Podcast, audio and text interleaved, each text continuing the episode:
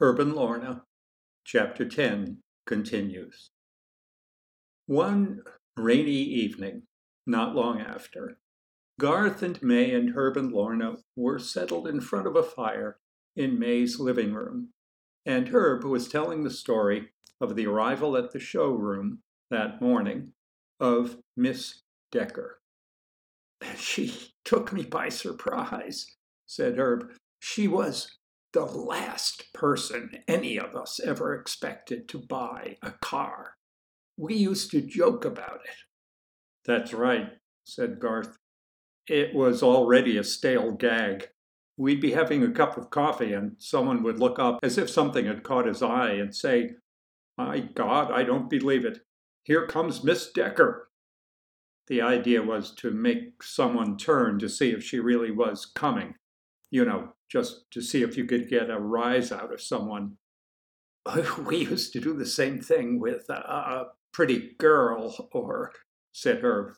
Yeah, said Garth. I'd give a whistle and say, ooh, wee, or something like that, and see how many heads would turn. Life must be pretty boring at Babington Studebaker, said May. Anyway, said Garth. We had a name for those gags. What do you think we called them? I can't imagine, said May. Miss Deckers, said Garth. So uh, when I looked up from my desk and saw Miss Decker, said Herb, I said, My God, here comes Miss Decker. Garth called out, You're not getting me to come out of my office, Herb.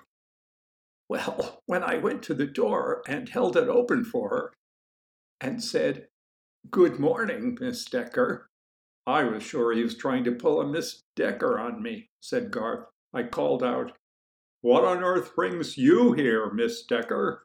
I really exaggerated it so Herb would know I hadn't been taken in. I thought I was just going along with the gag. And Miss Decker called right back to him, bright and cheery.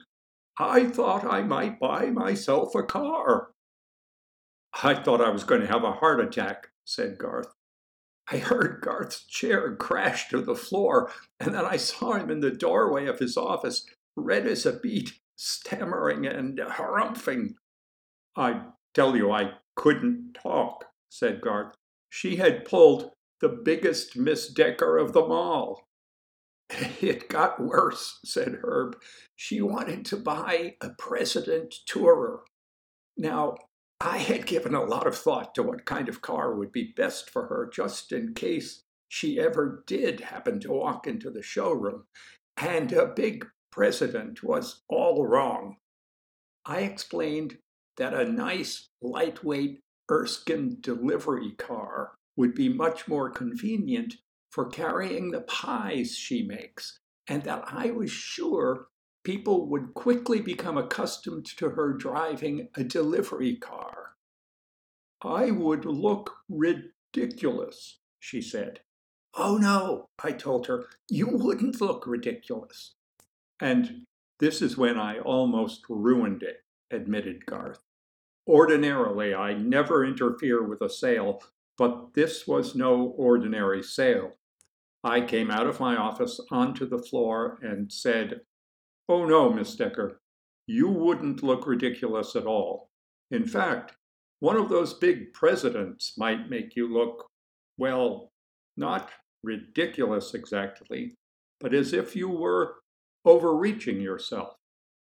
Well, uh, overreaching was the wrong word, I guess. All I meant was that the damned car was too big and impractical. But after all, she does sell pies, doesn't she? You would have thought I'd called her a tramp. Overreaching, she shouted. Overreaching? Why, why, why? And I said, Well, that may have been the wrong word. She began reciting the family history. The Deckers have been among the first families of Babington since before there was a Babington. Why, Ephraim Decker built the first house to have a stone and mortar foundation. They were one of the last families to have indoor plumbing, said May. I began backing toward my office, said Garth. I'm terribly sorry, Miss Decker. I said, I'm not myself today. I may be coming down with something. And you know what she said? I should hope so. when they stopped laughing, Herb said, Now for the funny part. Oh, she didn't, cried Lorna. She certainly did, said Herb. A seven passenger tourer. They laughed.